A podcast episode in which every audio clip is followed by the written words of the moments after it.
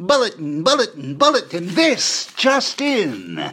Santa has been placed on the global no-fly list, plus Dasher, Dancer, Prancer, Vixen, Comet, Cupid, Madonna, and Blitzen. And of course you know Rudolph. All quarantined, either at the North or South Pole, according to our information. Talk about bipolar. So the question becomes, what about all the presents stuck in Santa's sleigh? And, and what about Christmas Day? Don't worry, friends. Doug Price on Life comes to the rescue. 'Tis the season, whether you want it or not. Just call us an essential disservice during these crazy COVID times.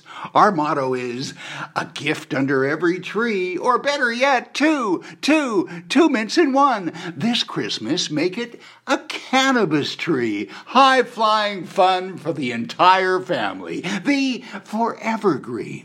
Plus, after the festive season is finished, you can store the decorations back in the attic, along with the other attic.